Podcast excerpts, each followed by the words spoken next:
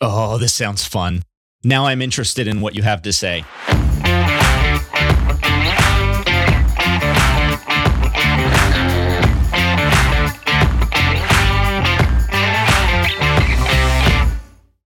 Welcome back to another episode of the Refactored Podcast, where it's our goal here to suck a little less every day. My name is Chris Tonkinson. And my name is Frank Cole. And this is episode number 37, recorded August 31st. 2021. How you doing, Frank? I'm good. I'm tired. I turned 40 in a couple days, and I am feeling it. Oh, that's tired. Definitely. That's a weird way to pronounce depressed. I haven't heard it said that way before. Is that from the French? Yeah, no. It's so seriously. No, seriously. What small red coupe are you going to buy? I'm actually very happy with the car I've got. If I did do the midlife crisis car, though, it would probably be something like a Ford Mustang. Is probably what I would grab. Yeah. Yeah. I like those. So.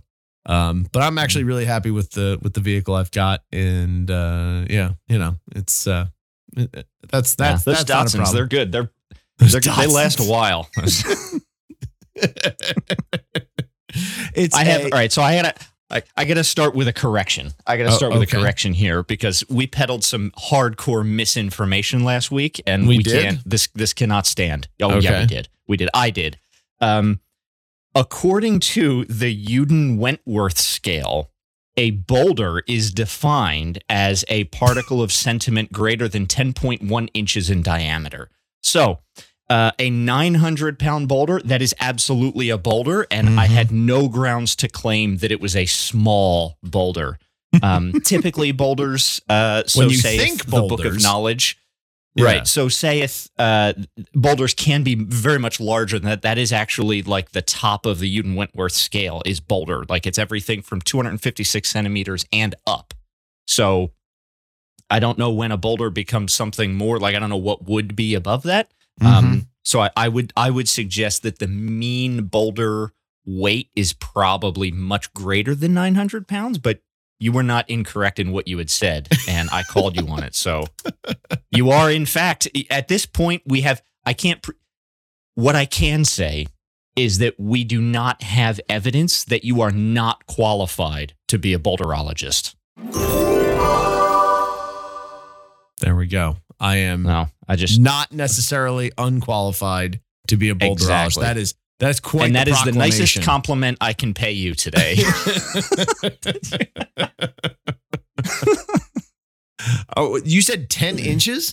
Boulders are kind of tiny. 10.1 inches, 256 centimeters. Yeah, that's pretty tiny. I would have expected boulder definitions to, you know, what's under? What do they call it underneath of that mark? Is it just a rock? Is that it? Oh golly, no. The Udden–Wentworth scale is the boulder's the top. It's over 256 centimeters or 10.1 inches, and then under that is a cobble, and then under that is a various sizes of gravel and pebble. Like don't ask me any more questions than this. I didn't. It's not like I didn't go down one of my classic Wikipedia, YouTube black holes for 6 hours and emerge bearded and bewildered.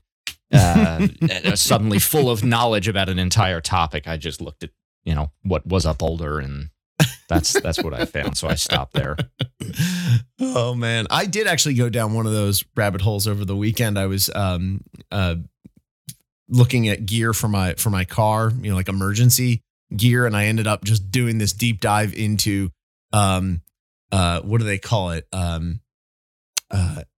E&R, like egress and rescue, I think is what it is. It's basically all the tooling and stuff that firefighters use to get people out of cars, out of buildings, to get themselves into a building so that they can rescue people. So all the gear and equipment they use. I found this whole thing about how you open all these various kinds of doors and the tools that they use. Super neat stuff. Cool stuff. It is really cool stuff. I found it. There was one YouTube thing in particular that was a guy who does the training for fire departments, and he was laying out all the different types of doors and how most of them are breachable, and here's how you do it, and he had video and demonstrating it, and it was really cool. It was really, really neat. So that was a fun little deep dive. But anyway, yeah, doors are not as strong as you think they are. No, they're not. Is the takeaway. And most they are not as. And most of it's because of code. Most of it's because of code. I found out most of the weaknesses are actually sort of mandated by law. So every door. Well, it's code. Yeah. Code and cost. But a lot of code. So for example, you know how some front door handles on houses have a you grip it like with a fist push and lever. Actually, mine push does. Lever. Yeah. I'm making the motion for everybody to see on the podcast that I'm squeezing on this audio show. Yeah. If you imagine, so to actually give the visual, imagine every bad guy in every movie just ever. Do it. With the bomb switch, do a thumbs up, and then put your thumb down. Yeah, that's not as fun. It's like a handle under a lever. My analogy and descriptor was much more fun. So imagine every bad guy with a bomb in a movie ever. That switch that he holds in his fist, and then he smashes the plunger with his thumb. That's the motion. Right. That's a much better. See, I thought mine was better. Thank you. Okay. So that door. So that door handle. Is actually, you can't use that in most public buildings because it's not code. Because what if the person doesn't have a thumb or hands? And so the doors have to be those side swing hinges or the push bars or things like that. And every single one of those is so eminently breachable. It's ridiculous how easy it is to get around those. Yeah. So... Anyway. Well, and public places, the egress doors, they always swing out. That's that's a code thing. Every time you go to enter a store, people that try to push a store or something door in, you're wrong. It's going to be swing out. And that's a fire code, right? It's easier to force it open from the inside in case there's, a stampede of human flesh. Right. Which means that you could just take it off the hinges in most cases. You can just take the hinge pins out and just pull the door exposed out. Hinge. Yeah. It's crazy. Yeah. So anyway, 40 tired. There's an analogy there somewhere about software security being about layers because no individual layer is as good as you think. Is this a veiled analogy here or no? Actually, this was not. I wasn't going highbrow with it. It's absolutely true. What I found interesting in watching the video was even the layers in this case, a lot of it was security through obscurity. If you want to really go the analogous direction here, things like the plate covers that cover the hinge area, the latch area. You can get around those. You just take a piece of wire and you basically pull it instead of these flat metal plates that they use. It's crazy. Yeah. Yeah. They opened up and even locks, like a basic tumbler. Basic lock. Tumblers. I have a friend who can pick those out fairly quickly. I almost spit that out. It's not offering as much safety as you may believe. No. No way. I think my favorite one was the push bar doors. He was opening them with a square from Home Depot, like just the big metal flat piece with the right angle, and he just bent it a little bit on one end, shimmied it through the door, put it over top of the bar, and just pulled back, and that was it. Like, it's like stupid easy, pops right open. So. Well, and you think about if you think about your home, and if you have a single family home, then you probably thought about home security to some degree, whether or not it's just changing the locks or whatever. Sure. And I think people I live in a nicer area, and there are some folks in the neighborhood who are really religious about making sure all the doors are always locked, which is not a bad habit. I'm not suggesting anybody do otherwise necessarily, but meanwhile they've got these extra tall, I forget what they're called, cottage maybe, extra tall windows lining the front of their house on either side of the door. It's like if somebody really wants to get in, they're just going to put a brick through the giant glass, not plate glass, but giant window next to the door. Like it's not actually, but it's about causing the adversary to spend both time and noise.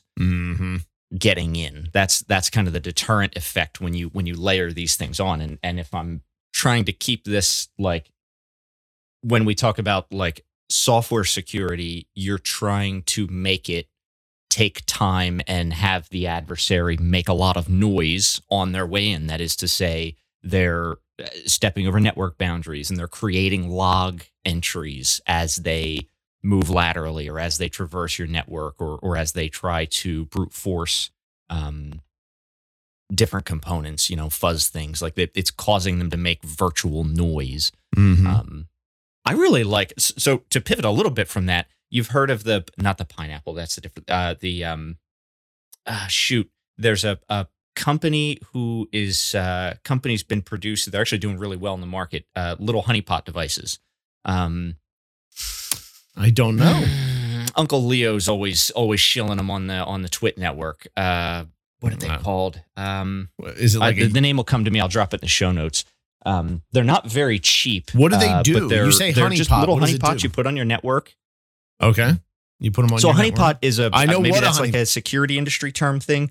I know what it is, but go ahead and explain it. So you basically right. So you, Just to make sure everybody knows that you know that we know that you know. Right. I mean, this has nothing to do with me not knowing what honeypots are.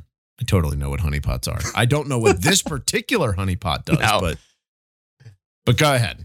No. So it's just, it's probably like an Arduino or something size device. Mm-hmm. You put it on your network, you stick an Ethernet plug into it, and then I think it's got a web UI, and you can have it emulate an open telnet relay or an SSH server or a Samba share, or, you know, like 100 different kinds of network appliance. And then what happens is it doesn't serve any other use on your network than just sitting there looking like something attractive for a would-be attacker. And nobody within your company is actually accessing this to do any useful work because there's no legitimate purpose to be accessing this thing. And so what happens, though, the software that's running, anytime somebody does attempt to access a service on the device, it fires off a bunch of alerts because that's a pretty good indication that somebody's doing something they shouldn't be doing. So like if they try to access, you know, if it's pretending to be an NFS share or something, if somebody tries to mount that and grab a file, there's no legitimate business purpose. Nobody in the company even knows that it's there. It can only mean that somebody's trying to do something, you know, color outside the lines at the best. Right.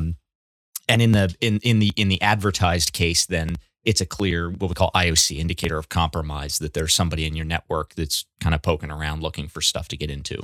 And I still can't think of the name of it, but it doesn't matter. Well, the other thing they do is they've started, which I've thought about integrating into some of my products over the years. I don't know if this is like an officially accepted name, but honey tokens. So like you can inject like false records into your actual database, mm-hmm. and then have monitoring so that like if that user record is ever accessed or if somebody ever does like an API request against that GUID, like it's not distributed or disseminated. Right. It's not used in the application. Like the only way somebody from the outside could have gotten that is that your database was compromised. And they do the same thing. They'll put like, they can allow you to embed the same thing that they're using macros or something, but embed links into like PDFs or Word docs to, you know, so that it can try to alert you if somebody opens it up. And it's pretty cool stuff. I've thought about deploying those. That one company, and again, I'm going to beat myself up not finding it, but that one company, they're pretty pricey. Like they're built, mm-hmm. their target is enterprise, I'm pretty sure. Well, I mean, anybody who's putting an actual device on the network as a honeypot is going to be, I mean, by definition, that's a big network. I mean, you could run your own virtual honeypots just, you know, if you've got a network already. Canary from Thinkst. Yeah, the Thinkst Canary is the Thinkst. The one. They do have an open source version, Thinkst, ThinkST. They do have, it's Canary.tools. There is open on GitHub, there is like a Docker container that's like a light version of this that you can run open source. I've thought about playing with that. Now let's see here. It's a neat thing. It's an annual subscription too. Interesting. And wow, it is pricey. Yeah. So they 75 so an annual sub. It's pricey. Yeah, so they're not even giving you all you know it's pricey because they're not giving you all the actual pricing. They just the site says an annual sub of 7,500 that gets you 5 Canary devices.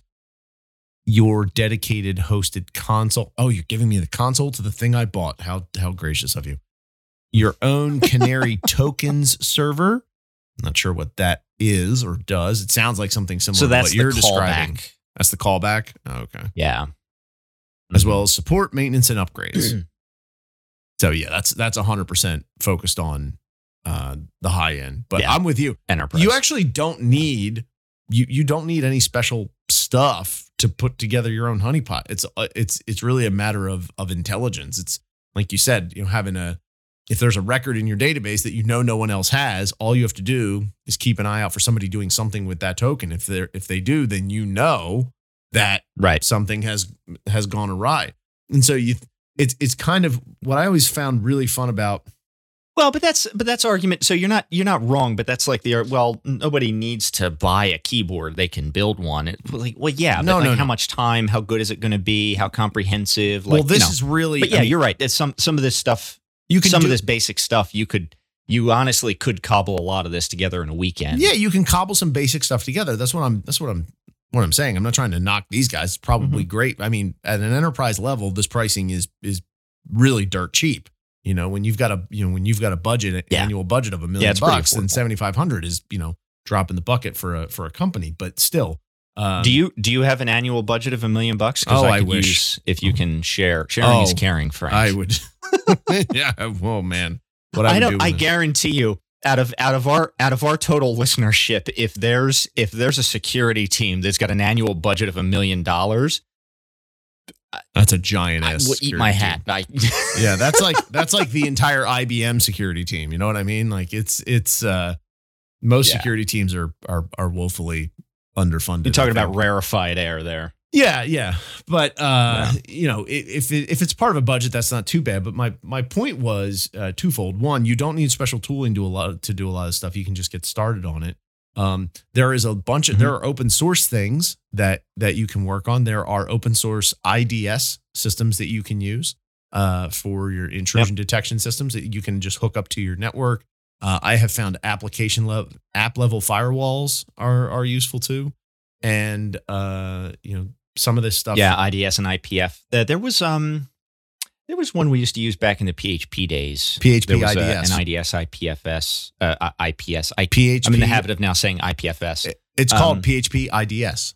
PHP IDS, right. Yeah, it was open source. I don't think it's still supported, but that was my first foray into it. And the really nice thing about that was it didn't actually do, I really enjoyed it. I was a little annoyed when I first got started with it, but then I actually found I appreciated it. It didn't actually do any blocking because it's an intrusion detection system. And that's what the D is. And so it would detection, not prevention. IPS is the other side of that. Right. So it would recognize, hey, this request looks shade ball. You might want to do something with it. And so I set the thing up and I just watched the logs coming in. And over time, I was able to dial it in. And once I had a pretty concrete understanding of what it was detecting and what it looked like and when it was okay and when it wasn't, I was able to use the metrics that it was fulfilling and then just turn around and just start auto blocking based on pipe it into Fail2ban. And then I would just, and then they just basically fell to dev null. And I actually hooked it into the application. And so what would happen is I didn't give, because these are attackers. You don't give attackers information. So what I would do is I would make the request look like it responded legitimately, like a return of 200, and send it to, you know, an innocuous page of some kind, something that wasn't linked in the site, wasn't in the sitemap or anything like that. It was just my drop page for bad actors.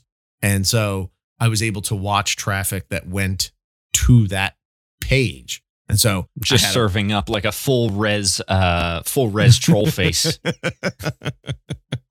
Well, I didn't want to do that because I didn't want to eat my own bandwidth to give them that activity. But I was I've done that in the past, and I just feed that data right into Fail2ban. Yeah, and call it a day. I don't worry about tripping them off. It's like I'm blocking because like over 99% of all that traffic is automated. Yeah, so it's not like, you know. Yeah, but you're still. And giving... anybody who is actually like a human attacker who's looking at it would clearly see that this is not legitimate response. Like it would tip them off that there's something wrong anyway. Yeah, so I would I would always just ban. Yeah, but even the automated attacks, I don't want them to, you know, get anything out of it, you know. So I basically just returned something that was effectively the homepage, and then I could just watch traffic inside that page as well, and that sometimes led to additional bad actors who, you know, found out from the initial bad actors, you know, because they were, you know, these logs end up out on the web and they become lists and they get distributed, and so it was a way to even cast a wider net and catch more bad guys. And it kind of, it was fun putting that together, and it kind of felt like, it kind of felt like, you know, the way when you were a kid, you know, when you build traps for, I don't know, my kids today like building hunting wabbits traps. Yeah, hunting wabbits and or you know, leprechaun Wile E. Coyote traps, yeah. And leprechaun traps are the thing today. And I mean, that's, I'm saying that a little tongue in cheek because, you know, the work I was doing was, you know, actually legitimate, but there was an element of that energy and fun to it, you know, childlike glee. Yeah, you can be a professional and still take some childlike glee in your work. Exactly. Yeah. And it happens exactly like once a year, but you relish it when it does. Right. Right. And so I always enjoyed the security work for that element of it, you know, finding and stopping the bad guys. It was always something that I really enjoyed. Yeah, I've had a recent experience, actually not exactly that childlike glee, but sort of the satisfaction because I'm not on the keyboard that much anymore, like at all. But I recently had, we had somebody who was out sick, and we had a client that was having some issues with system performance. And so I kind of had to step in and do some of the direct management, and then also, I mean, everybody's busy, right? We don't have people just laying around thinking up stuff to do. So this work to try to remediate these issues had to come from somewhere. So I helped a little with that, and I was able to dig in. And I guess the headline from this, I did actually want to talk to you about this. The headline here is that MySQL's query planner is balls. It is absolute gar. I am no longer a fan of MySQL in production. Really? Wow. I found over the years, I don't think it scales. I mean, it's fine. And I still have it in production in a lot of different cases. Like I'm not saying, this is not Reddit. So I'm not saying it's garbage, and if you use it, you're a garbage person. That's not what I'm saying though, is that I think moving forward, I will strongly prefer Postgres if I've got an opportunity to use that instead. I've seen it scale a little more gracefully. Some of the tooling seems a little more complete. Not mature, I won't say, but complete in it's definitely more design. Robust. It's definitely more robust, I think, than MySQL. Yeah, for sure. But the query planner, I was just doing obscene things. We had a case where there's a query running, and it's selecting some columns, and it's got I'm gonna say like 7 joins, right? Just pulling in reference data for a primary record, right? Most of it was reference data. All right. And then some simple conditions in the where clause, you know, where active equals yes and date is less than such and such, you know, whatever. And I'm pulling this in, and what I came to realize is that if I include, and you know, remember I said there were 7 joins, 5 of those were no issue, right? It was able to see based on the conditions and based on the joins, it was able to look at the tables, select from the correct table first, and intelligently choose that that's the table I want to pull from. And it has an index on one of the join columns. That squeak was my chair arm under my desk. I apologize for that. I thought it was a kid. I saw you look over your shoulder there. Yeah. No. What I found out, though, there were 2 other tables that were being joined in that were pure reference, like just give me the title and join on the ID kind of things. That was it. Including those in the query caused the planner to do a table scan on the reference and then a manual table scan and lookup on the primary table, instead of keeping with, I'm going to look at the primary table by the index that makes sense and just pull this in for reference. And if I included either one of these 2, you know, last 2 tables in the join, the query planner barfed and the query took 400 seconds instead of returning with an index in a reasonable sub-second time. And it's not just one example. I've seen this now a few times. I've been digging in over the last, say, 2 months. And the query planner just doing stupid things, frankly, just really making poor choices. And I'm updating table statistics and I'm doing all that kind of stuff. Now, some of it was easy to coerce. Like if I take that query and I simply tell it, use the right index on the right join, then it's smart enough. It follows the, and it does the right thing. But I never like adding index hints on queries, especially when they're baked into like a report or if they're manually written in the application, because you never know when that table structure is going to change. And then the index isn't there. And then you didn't remember that query was structured that way, and it is not great. So I'm less enthused about MySQL or MariaDB, Percona, whatever variant you're using. I'm less impressed as time goes on. I don't know. I've never actually used the query planner in MySQL. I've always done this stuff myself in app or, like as part of my modeling and things like that, or, like from a Rails console, with the modeling abstraction on top of it. I don't think all RDBMSs have a query planner. It's an internal mechanism that looks at the structure of your query, compares it to the structure of the database, including indexes, and then compares it to table statistics that it collects over time and figures out, turns your query and actually generates like, here's the strategy I'm going to use to pull the data. First, I'm going to go and look at this table and use this index with this condition. And then I'm going to take those intermediate results and I'm going to join them with this table using this condition. And this, it's the thing that actually translates your query into like a plan to get you your data. Oh, even in production? I thought we were talking about like a meta reflection tool here where you're actually building a query and it's telling you how it's going to do it. What I mean? No, I'm not talking about an ORM. No, I'm talking about the actual MySQL query planner. Like once I send it, and whether the query was hand rolled or generated by an ORM, you ship the final SQL over to the database, and then the query planner, like I said, just converts that into basically a strategy for how it's going to fetch you the data that you've asked for. And so you can get that if you go to a MySQL console and you just, whatever your query is, just prepend the word explain. And then you'll get output. So like if you go show table, you can see all the columns and types and whether they're null and all of that. And then you can say show indexes from table and you'll see all of the indexes you have defined, what columns are they null, what the cardinality is. And then there's another, and then if you say explain and then select whatever, it'll show you, okay, here's a table where I'm going to, especially useful for joins. Like if you're just selecting from one table, the plan is go get the thing. Does it have an index or not? Right. Planning could be, you can still use that to figure out what index it's using and all that, but especially when you have these joins or maybe nested selects or temporary, like all of these more complicated things, then the explain will get it to spit you out. Here's what I'm actually going to do. And then you can see, explain this query and then add an index and then explain that same query again. And you can see whether or not the planner is going to start using that index or not, and so you can play around with these things. Pretty useful tool for explain if you're having, because I found we did a data center migration last year. Sorry, go ahead. No. There's a little bit of a delay on the line this morning. We keep cutting it. Please go ahead. So when you said query planner, I was thinking about not just explain, but like I was thinking query visualizer for some reason. Like I said, I'm tired, and so it's. I think so. I mean, it's there. Yeah, the visualizer tools.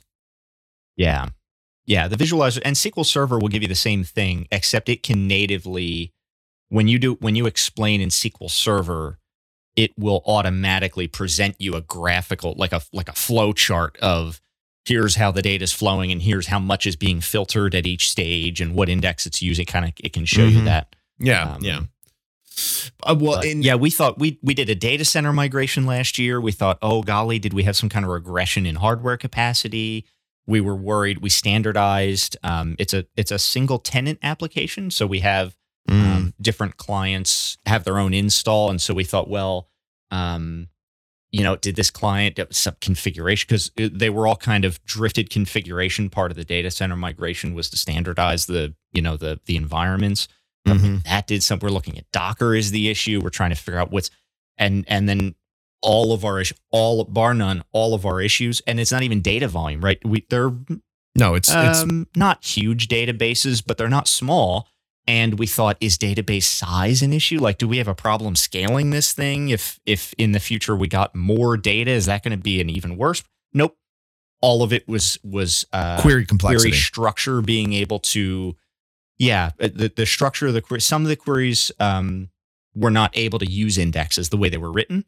And then some didn't have indexes that were meaningful for the query. And so either one or both of those things just has solved every single problem we've had. And now things are, I'm snapping, like anybody can see this. I think things are just running lickety split. It's been great. Yeah. Okay. But no, I got this. So anyway, this has been a whole, I'm like off on a tangent here.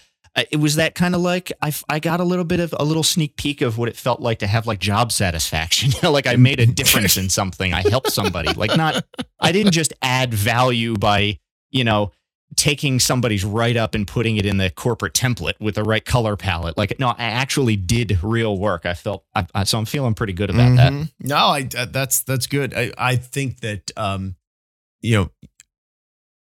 I think the key takeaway from what you're describing, aside from that, the query planner in MySQL being a little derpy, which that I have seen, like where they, it puts together a query and you go, why are you doing that? I've got this index right here. Just use this index, and you've got to, sometimes you get, it's right there. And then you have to do that janky stuff where you're actually explicitly telling it to use this particular index. And, you got to get more, which more I don't like. I don't like to do that either. Like you said, then, I mean, if the structure changes, if what's indexed changes, if the name of the index changes, there's all kinds of conditionals there that can really bork it up. Because it will break. It will break. If MySQL, it can't just say when you suggest, you say you can use index or you can force index.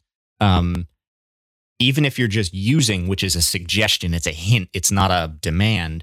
If that index doesn't exist or it can't find it, it will blow. The query will not compile. Like it'll compile, I guess, but it won't execute the query. And so I don't. If I know enough to know that you should be using this index, to me, there's really no functional difference between use and force. Mm-hmm. Because if you're going to not execute the query if that index no longer exists, and I'm thinking about software resiliency, you know what I mean? So I don't like having to do that. Mm-hmm. Yeah, no, I agree.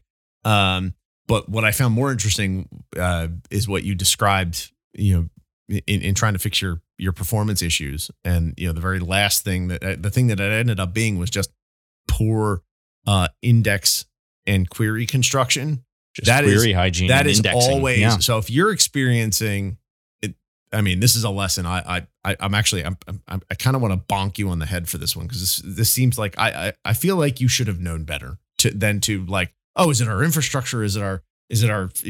Are the containers sized properly? Is it, what? You always start with the data. When you're seeing these kinds of performance issues, you always start with the database queries. But the reason we didn't in this case is because we said, the issues seem to have started around the time we migrated. And data is ever increasing in volume. So there were two things that changed. So if last year things were fine and this year things were not fine, there were two things that changed in the meantime. Not how we're doing queries, not the very essence, that hasn't changed. Some of these queries have been in place since 2012, right? And we just never realized. And I think what happened, though, is that they were fine. I think what happened, and this is still my theory, is that data growth crossed that magical threshold where all of a sudden this stuff mattered. Like the database, the tables were small, or the tables were small enough where, for whatever resources we had on the server, it was able to work around. It was still able to serve these queries successfully, maybe not in a great amount of time, but it was still able to get them out there.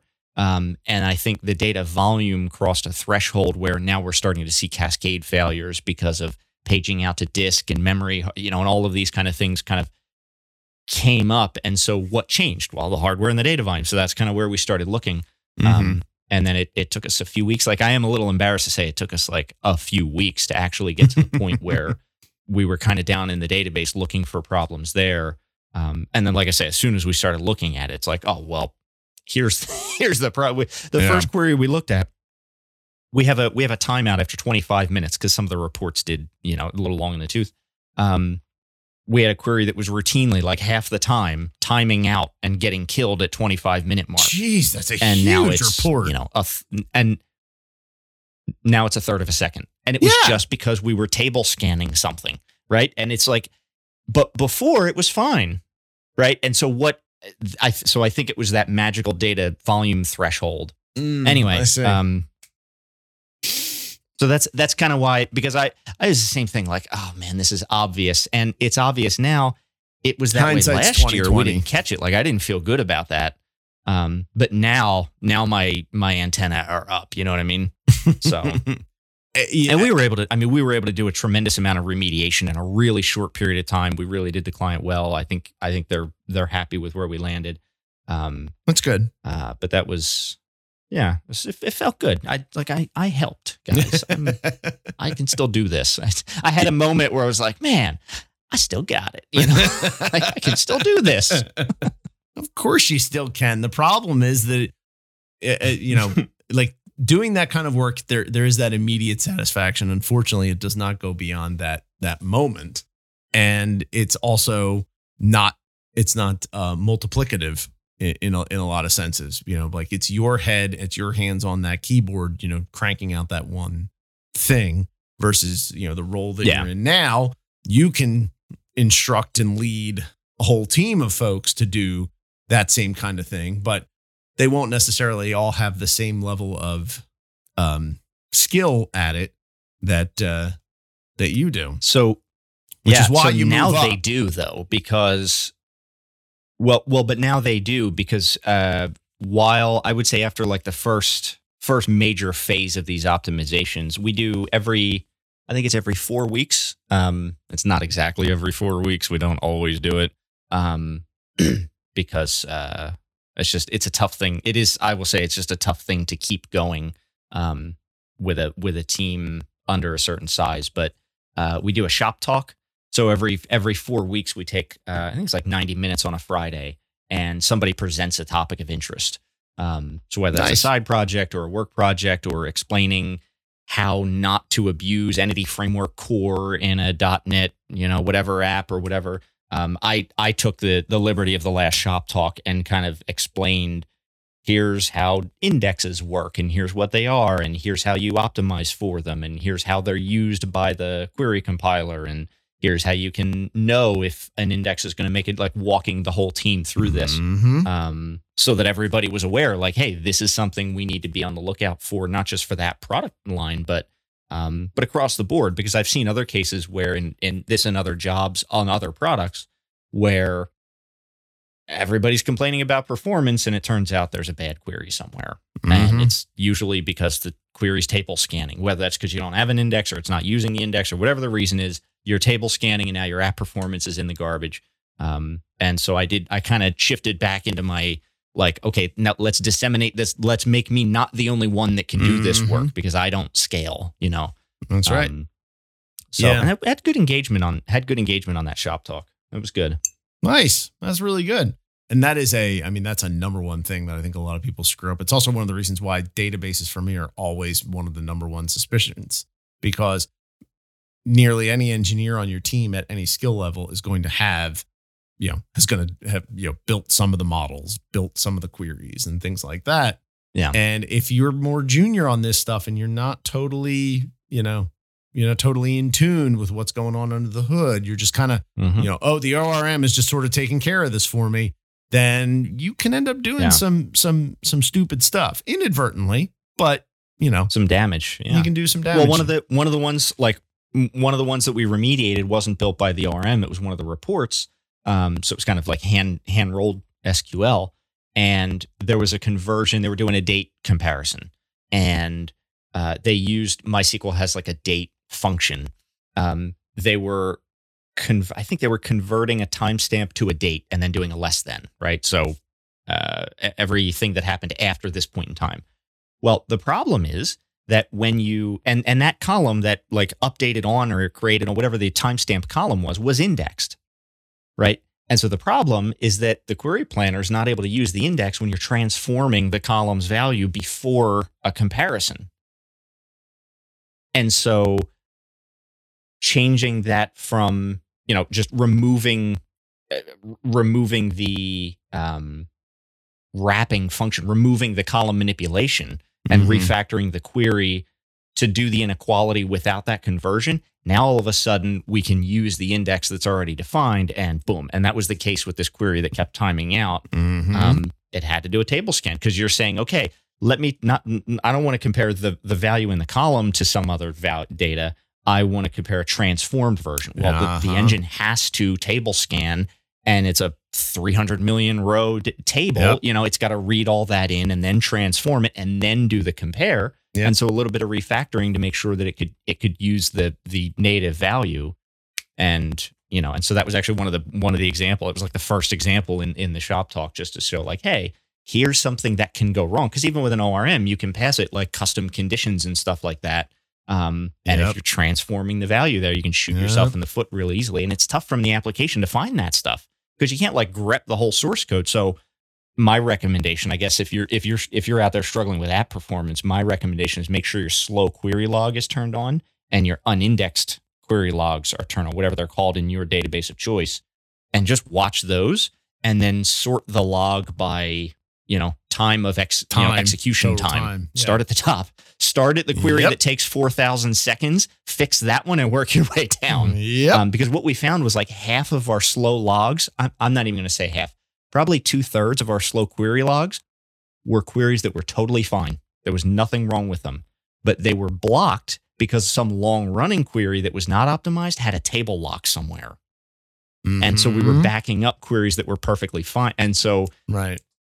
Log it, start at the top, work your way down. This is my new advice. And just spend 5 minutes on Wikipedia looking at what indexing is and what the left prefix is important.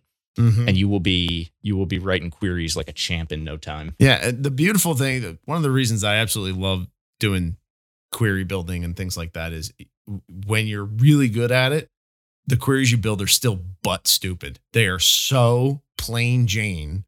Like I always got simple is best. I got simple is best because simple is fast too. I mean, when it comes to queries, even for especially for large data sets, you want simple queries to move really fast. So I always got a code smell when my queries started pulling in lots of tables. That's when I started to, you know, like anything more than say three was kind of my magic number. If I started pulling in more than three tables in a single query, I started looking at, okay, what am I doing here? What am I trying to do? Am I trying to do too big or complex of an operation at once? Is my data not structured properly? And trying to simplify it. And it usually ended up being some combination of changing application logic, changing the table structures, and, you know, changing the query, maybe breaking it up into two sequential steps or something like that. So because once you have the nice thing is it's. Well, and those can be at odds. They can be. Those can be at odds because normalizing your tables more will cause you to have to do more joins. It will cause you a more complex query to retrieve the data in fullness. That was one of our other problems. We wound up instead of pulling, and it wasn't a big table, but it was a reference material. And instead of just pulling the whole thing and caching it in the application and then doing a local, you know, hash lookup, we were looking at the database for individual records on every, you know, iteration of whatever the process was. And that actually caused us a lot of slowdown rather than just pre-caching, you know, pulling the whole reference table from the DB at once. But you can wind up having to do stuff like that. If your data is more normalized, then you're going to be doing more joins, right? Cause you got to in order to get the equivalent information out into your app, you've got to look at more different places. And there can be some tension there.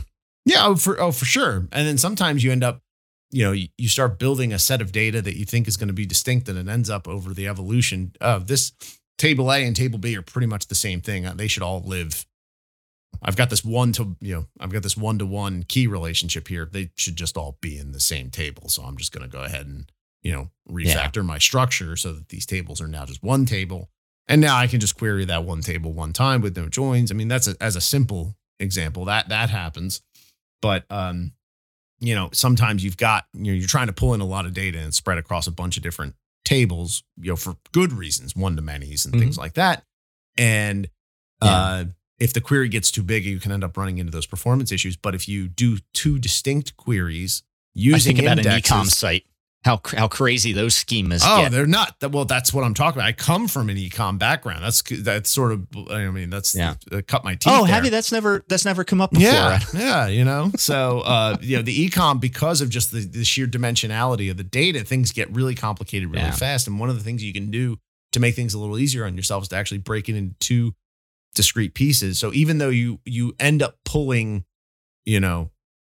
some of the same information twice, by doing it as two distinct queries, you can use slightly different filtering and get results. The two queries with proper filters run faster than one mega query, let's say. And then you can use neck it down further once you've got it loaded in. But I mean, that's not a hard and fast rule. No. It's kind of a, in some cases it works, but it sometimes plays out. And not just in databases, right? Like look at architecture, like RISC architecture. It may take 7 instructions in a RISC architecture to do the work that one CISC chip can complete, but RISC can sometimes get those 7 instructions done faster than it takes Intel to get its one, to get the results out. And so it can be the case that like decomposing the problem into a couple of simple, to your point, a simple query is going to be a faster query, decomposing that a little bit. And then some smart app caching, you don't always want to do that because caching and naming things. Right. But yeah, that can be a valuable exercise, but I think just turn on the slow query log and actually pay attention to it, like pay any attention to it. Yeah. So it's interesting that you brought up this database thing. Cause, I found this there was this fun story. So, I'm a gamer and, my poison of choice lately has been across a couple of things, but one of my consistents has always been World of Warcraft. I'm just a huge fan of the MMO genre, and I have found a balance. Yeah, you're a Warcraft addict. I know, and I have found a balance where it does not eat my life. So it's kind of like I liken it to going out for an evening to play on an adult sports team. It's kind of the same shtick for me at this point. We do a RAID. You get fatter instead of fitter. Yeah.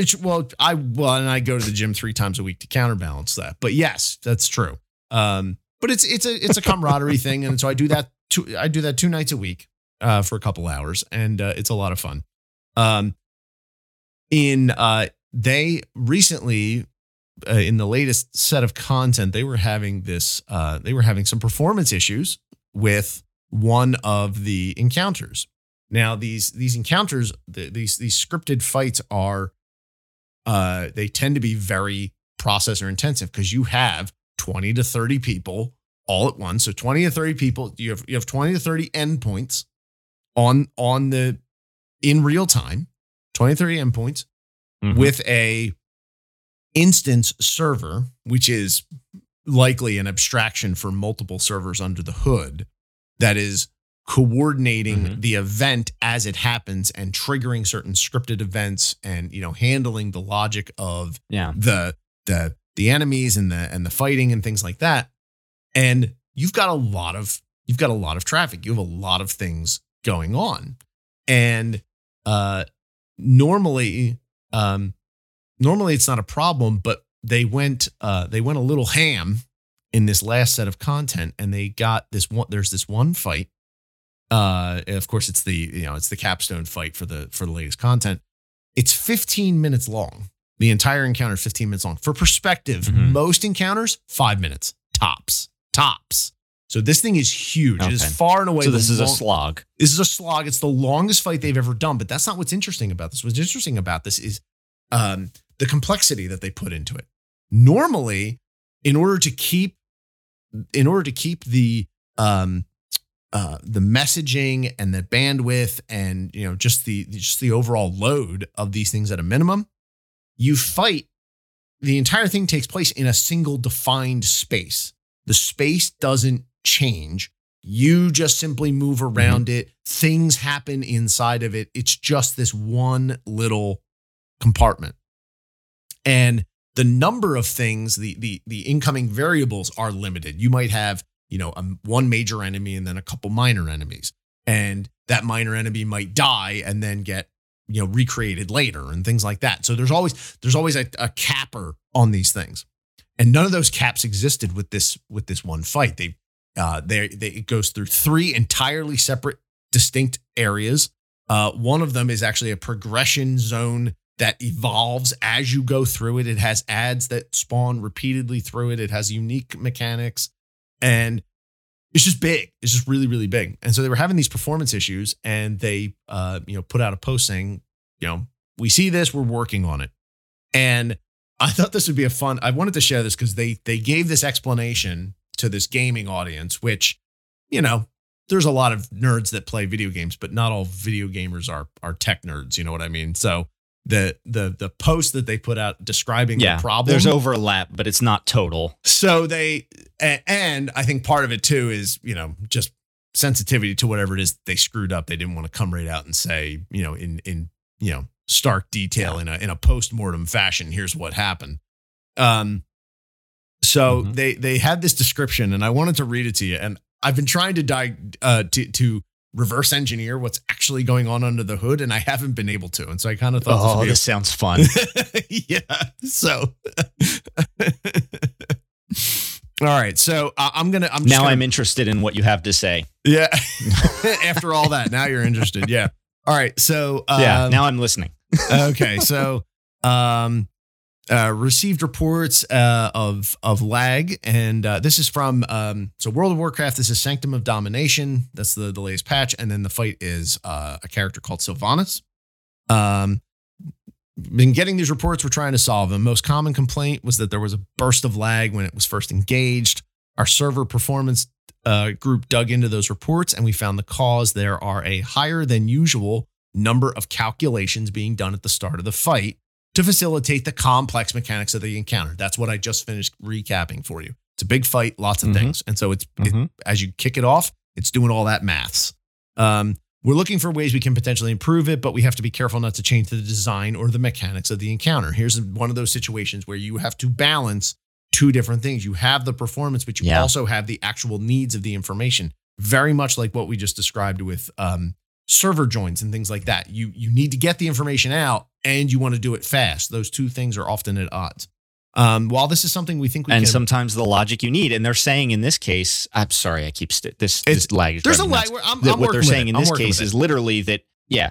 What they're literally saying, though, is that the logic they want to perform is irreducibly complex. Yes.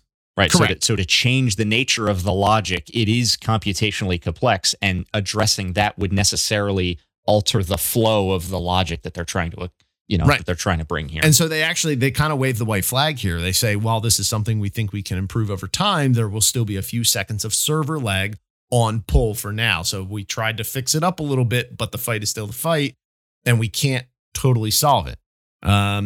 Okay. So there's that. And that sort of... We talked about that. So outside of that starting moment, our main challenge in diagnosing these lag reports came from the fact that lag was reported in almost every phase of the fight. Again, really long in time and lots of locations. It was geographically big in a three-dimensional space. And we were unable to reproduce that lag in our test cases. Also very common, it works fine when I test it in the test environment. In addition to examining our own internal testing, we utilized our performance analysis tools on actual live raids that reported they were experiencing lag. The server always appeared to be functioning smoothly.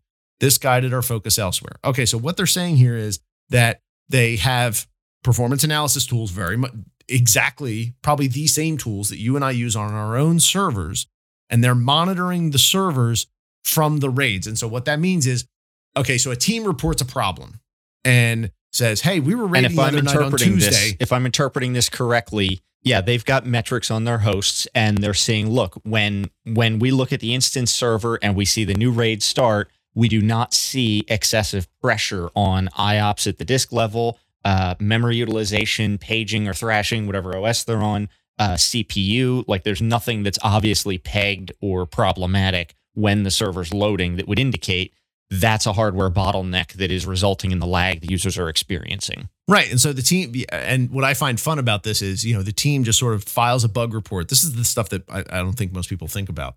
The team file, the player files a bug report. Hey, I was on a raid last night about this time and we were having this trouble. The team from that point, okay, I know the account, which means I can find the user, which means I can find the character, which means I can find the instance. And so they backtrace all the way to the exact event that happened, which it all gets stored. It's all just data. It's all just events. And so they're able to backtrack to that timestamp and then match up that timestamp with their server analysis logs for that instance. And they can see, okay, this was on, RAID server A, really simplifying things here, but RAID server A at this time. All right, now I'm just going to look at what happened with the performance of that server through that time period. And they were seeing no problem. Server was doing what it was supposed to do. Okay, so that means that the server itself isn't choking per se. All right, good. All right, so they moved on from that. What we eventually discovered is that the Sylvanas fight in particular is very messaging heavy. This is where I start to, they start to go abstract on me, and I wanted some help. Very messaging heavy. The mechanics involved require sending many frequent updates to the player's game clients, the local game client, the thing that actually lives on your machine in your house, which in itself isn't a problem. Sending lots of messages is literally how the game works. However, we discovered that an unrelated change to how we organize and distribute server processes across our server hardware, combined with accumulated changes over time to how our hardware server infrastructure is organized, resulted in our server processes being more concentrated across our hardware. I am still trying to parse that sentence. Read that one. Read that one again for me. Read that one again. Let's go in pieces. Let's go in pieces because there's actually three stages to it, I think. We discovered that an unrelated change, something changed, not sure what, hardware, software, not sure at this point. Unrelated change to how we organize and distribute server processes across our server hardware. Okay, so there was a change to how they organize and distribute processes across hardware. So this to me sounds like something like Kubernetes, where, okay, we are, if you're distributing processes across hardware, there's a dynamicism there, which means that there are going to be, there's probably a pool of units to do jobs. This is probably like a worker pool is what I'm thinking.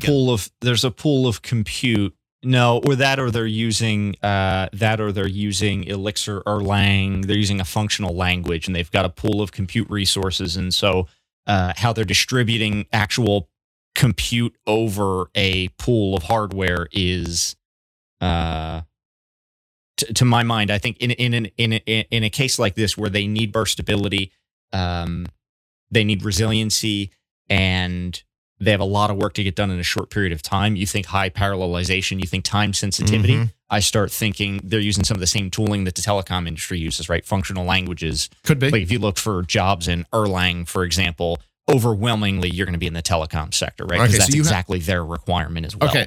All right. So this is actually helping. I'm thinking an unrelated change to how compute is distributed over their hardware means to me, either you're right, it's some kind of container deployment thing, or it's change to like their functional programming runtime or some. I think we're thinking along the same lines. Though, yeah, we're definitely in terms of interpreting that. Yeah. So what I'm hearing is the virtual pool of resource, whatever it is, there is an underpinning of technology of actual physical hardware that supports that. It's going to be, you have this one virtual pool, but you're going to have many machines underneath of it that actually handle that individual load. Okay. And what you want to do is you want to distribute those processes. So the first message that goes in goes to the ends up working on one physical machine. The next request gets handled by a different machine so that it's distributing that work across the hardware smoothly so that it's being handled in as quickly a fashion as possible so that no one server, you don't want one server handling everything while all of the other workers are, just sitting there idle. You know what I mean? All the other underpinning servers. Well, like I said, in a functional runtime, it's not just one external request getting pinned to one physical node, but it is separate processes across separate hardware being distributed, computed, and results returned in parallel, because that's what the runtime is designed to do. It could be at this point, it could be either one of those. Either one of those. Okay, so that's the change to how we organize and distribute server processes across hardware, combined with accumulated changes over time to how our hardware server infrastructure is organized. Okay, so accumulated changes over time. Hardware server infrastructure being organized. You're talking about physical racks, blades and racks and cages and trunks and yeah. Oh, I think so actually, epiphany. So how it's organized over time. Okay, well, when I'm doing racks, what I had done in the past, I have not done big colo like server farm stuff. I've only done my personal stuff, but I have dealt with multi-rack arrangements and things like that before, particularly in school districts, where most of my experience comes from there. When I have dealt with that, I have evolved my rack. The age of things is grouped. I will install a rack. I'll install, the rack mounts, and I'll put servers in that rack. And then I might have, say, 3 of these rack mount towers. All of my stuff goes into tower 1. And then next year, when I get more gear, it goes into the tower next to it. And then the tower next to it. And so now, fast forward, say 5 years. So you're thinking that the newest hardware is the most capable. And so it's taking the lion's share of the work, which is bottlenecking the network equipment in that physical space. No. I'm thinking about, so the physical organization here, stick with me. So imagine we've got this virtual pool, and imagine we've got the hardware underpinning it. And what you're going to do for one of these virtual pools, the pool doesn't ever go away. You're just changing the underpinning systems out as they age out, and you're adding new stuff to increase capacity or to replace aged out systems. It's very much like if you have a RAID array. Say you have a RAID array, say 5 disks, I'm going to replace one disk a year. You're belaboring a little bit. I get what you're saying. So where's your epiphany here? So you've got this pool over top. The pool is supposed to distribute across all of the individual machines under the pool. But in the pool, across the pool, I have older machine. I have a range of ages. Older machine, presumably less capable machine, a slower processor, less memory, something, to newer machines, faster processors. We'll say generically lower density. Right. Okay. So they are changes to how the processes are distributed across the hardware. The hardware itself changes to how the hardware infrastructure is organized. I now have old stuff mixed with new stuff, and I'm just trying to distribute it. But if it's not distributing, let's say that there's a problem with distribution. Well, if I errantly distribute to a newer machine, I have a newer machine in the pool. It's handling more. It's handling stuff, and it'll handle it better than if a bunch of work gets dumped onto one of the older machines. The older machine is going to be slower, and it's all about just, the assignment in the pool, who happens, whichever number comes up. So you have, if it's not distributing properly, let's say the presumption, it's not distributing properly. You've got you are one machine under there is getting overloaded when there are other resources that it should actually utilize the other machines, but it's not. Okay, well, if that happens with a newer machine, it's going to handle that load better than if it happens with an older machine. Yeah, I get your point, but they're saying that they looked at the actual server for an actual instance of this happening, and they didn't see pressure on the server. Well, define instance, define pressure. I mean, define what they're logging. To me, this sounds like, But we agreed. I mean, the first half of what they said, right? There's a We used our monitoring for an actual instance of the RAID, and we tracked it back to the hardware it was running on, and we didn't see a problem. So we didn't see, IOPS or memory or CPU pressure on that node at the time this instance was starting, which is when the user complained that they were having lag. My thought went, because I think you may be onto something there, because they started this as saying messaging. So it's a network. There's a network bottleneck potentially somewhere. What I'm thinking, and you're saying aging as our physical infrastructure is reorganized over time, if you're right, that like we have some racks over to the right that are really new and some over to the left that are old, that is saying less dense. So per rack, you're getting less output from an older rack than a newer one. But if your overall network architecture is kind of even, then what happens is you're sending, and let's say your load distributor is working correctly. Your assumption is it's not distributing it correctly. I'm saying, let's say it is. It's going to send because the stuff over on the right, the newer stuff, the newer racks, are more compute dense, which means they're more capable. An intelligent scheduler will be sending more work over to the right side of the farm, which means then, and if they're saying messaging is an impact here, then I would suggest a disproportionate amount of work is going farther left to the newer stuff, which is causing network bottlenecks upstream of the right side of this theoretical data center. If the old stuff is on the left, So but we didn't finish the thing yet. We only got. Yeah, we're just about there. We're just about done. The last section was resulted in our server processes being more concentrated across our hardware, which is exactly what you just described. That's why I was jumping in, because that's exactly more concentrated. In talking about the first two sections of this explanation, I'm thinking about job distribution being round robin, or random, or I forget the one where they flag themselves. They volunteer, like I'll take that job. I forget what you would call that one. Well, there's least connection count. There's round robin. There's a whole bunch of different ones. I just can't remember the name of it. But this one, you talk about intelligent allocation. So there's actually an allocator that looks at, okay, well, where is it and how much, which one is strongest and things like that. If you have an intelligent system like that, so like could, like weighted round robin, weighted almost. Round robin or something like that, then that would absolutely result in the process of being more concentrated. So I was originally thinking about the older machines getting overloaded. Which is probably fine for the newer machines in the rack because they're newer. They can do twice as much. They should have twice as much work. But if there's something upstream of that where the network, either the trunk or the interconnects, if there's some, because they're saying messaging has it. They're saying messaging on the client and messaging on the server has something to do with it. The servers would look fine because they're able to handle that load and there's no issue.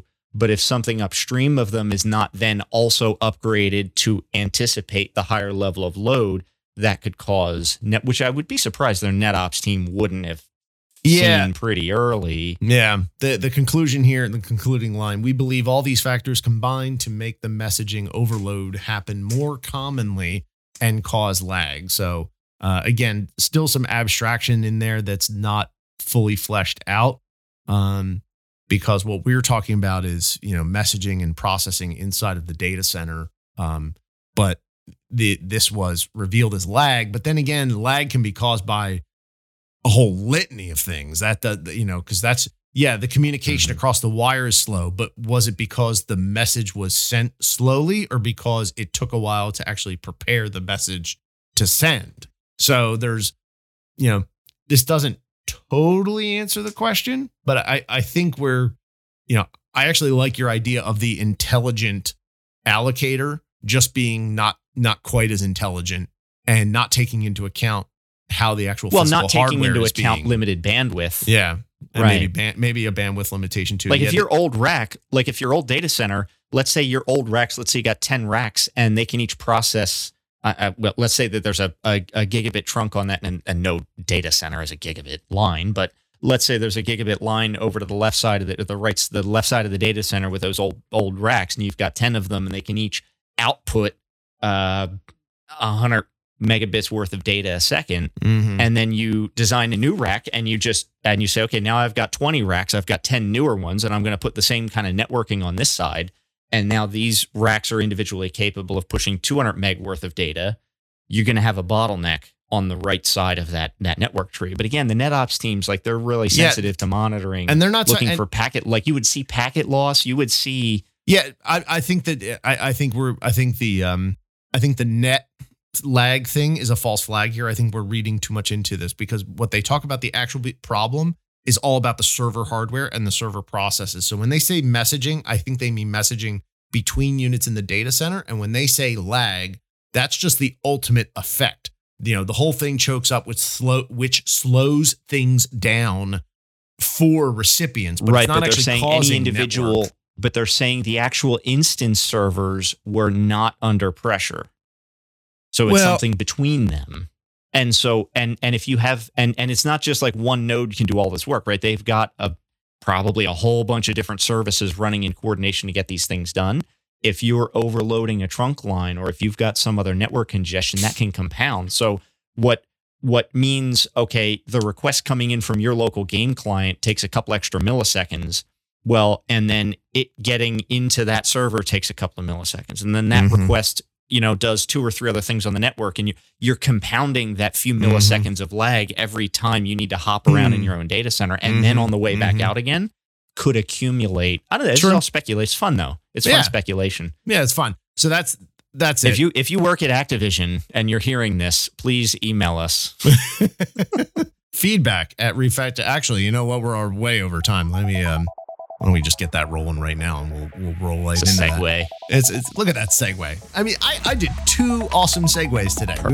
We went from your MySQL thing, and then we used some of that performance stuff to actually talk about a game. I mean, come on. Where else are you gonna find stuff like this? That's nowhere, I say. Nowhere, Frank. Nowhere. This is the only place on the internet, and a lovely place it is. Well, if you happen to be a sysadmin at Activision Blizzard, this is technically Blizzard underneath of Activision Blizzard. So if you happen to be a sysadmin for Blizzard, I'd love to know how close did we get based on your very, very obtuse description to your tech illiterate public. Let us know. Feedback at refactored.work. If you want to find out more about the show notes, we'll link to this article, for example. We'll link to the tool that took Chris 89 minutes to figure out. You can head over to the website. Wow, I really butchered that. Refactored.work is the website. So you got to hand back in one of your smooth segue cards. Yeah, I got to hand it. Well, that's all right. I'm still plus one at this point. You're still plus one. Yeah, I'm still plus one. So if you want to read more about what Chris is up to on the broader interwebs, you can go to chris.tonkinson.com. My own stuff is over at hotcoals.com. And this has been episode 37 on August 31st, 2021. Thanks again, Chris. Thanks, Frank.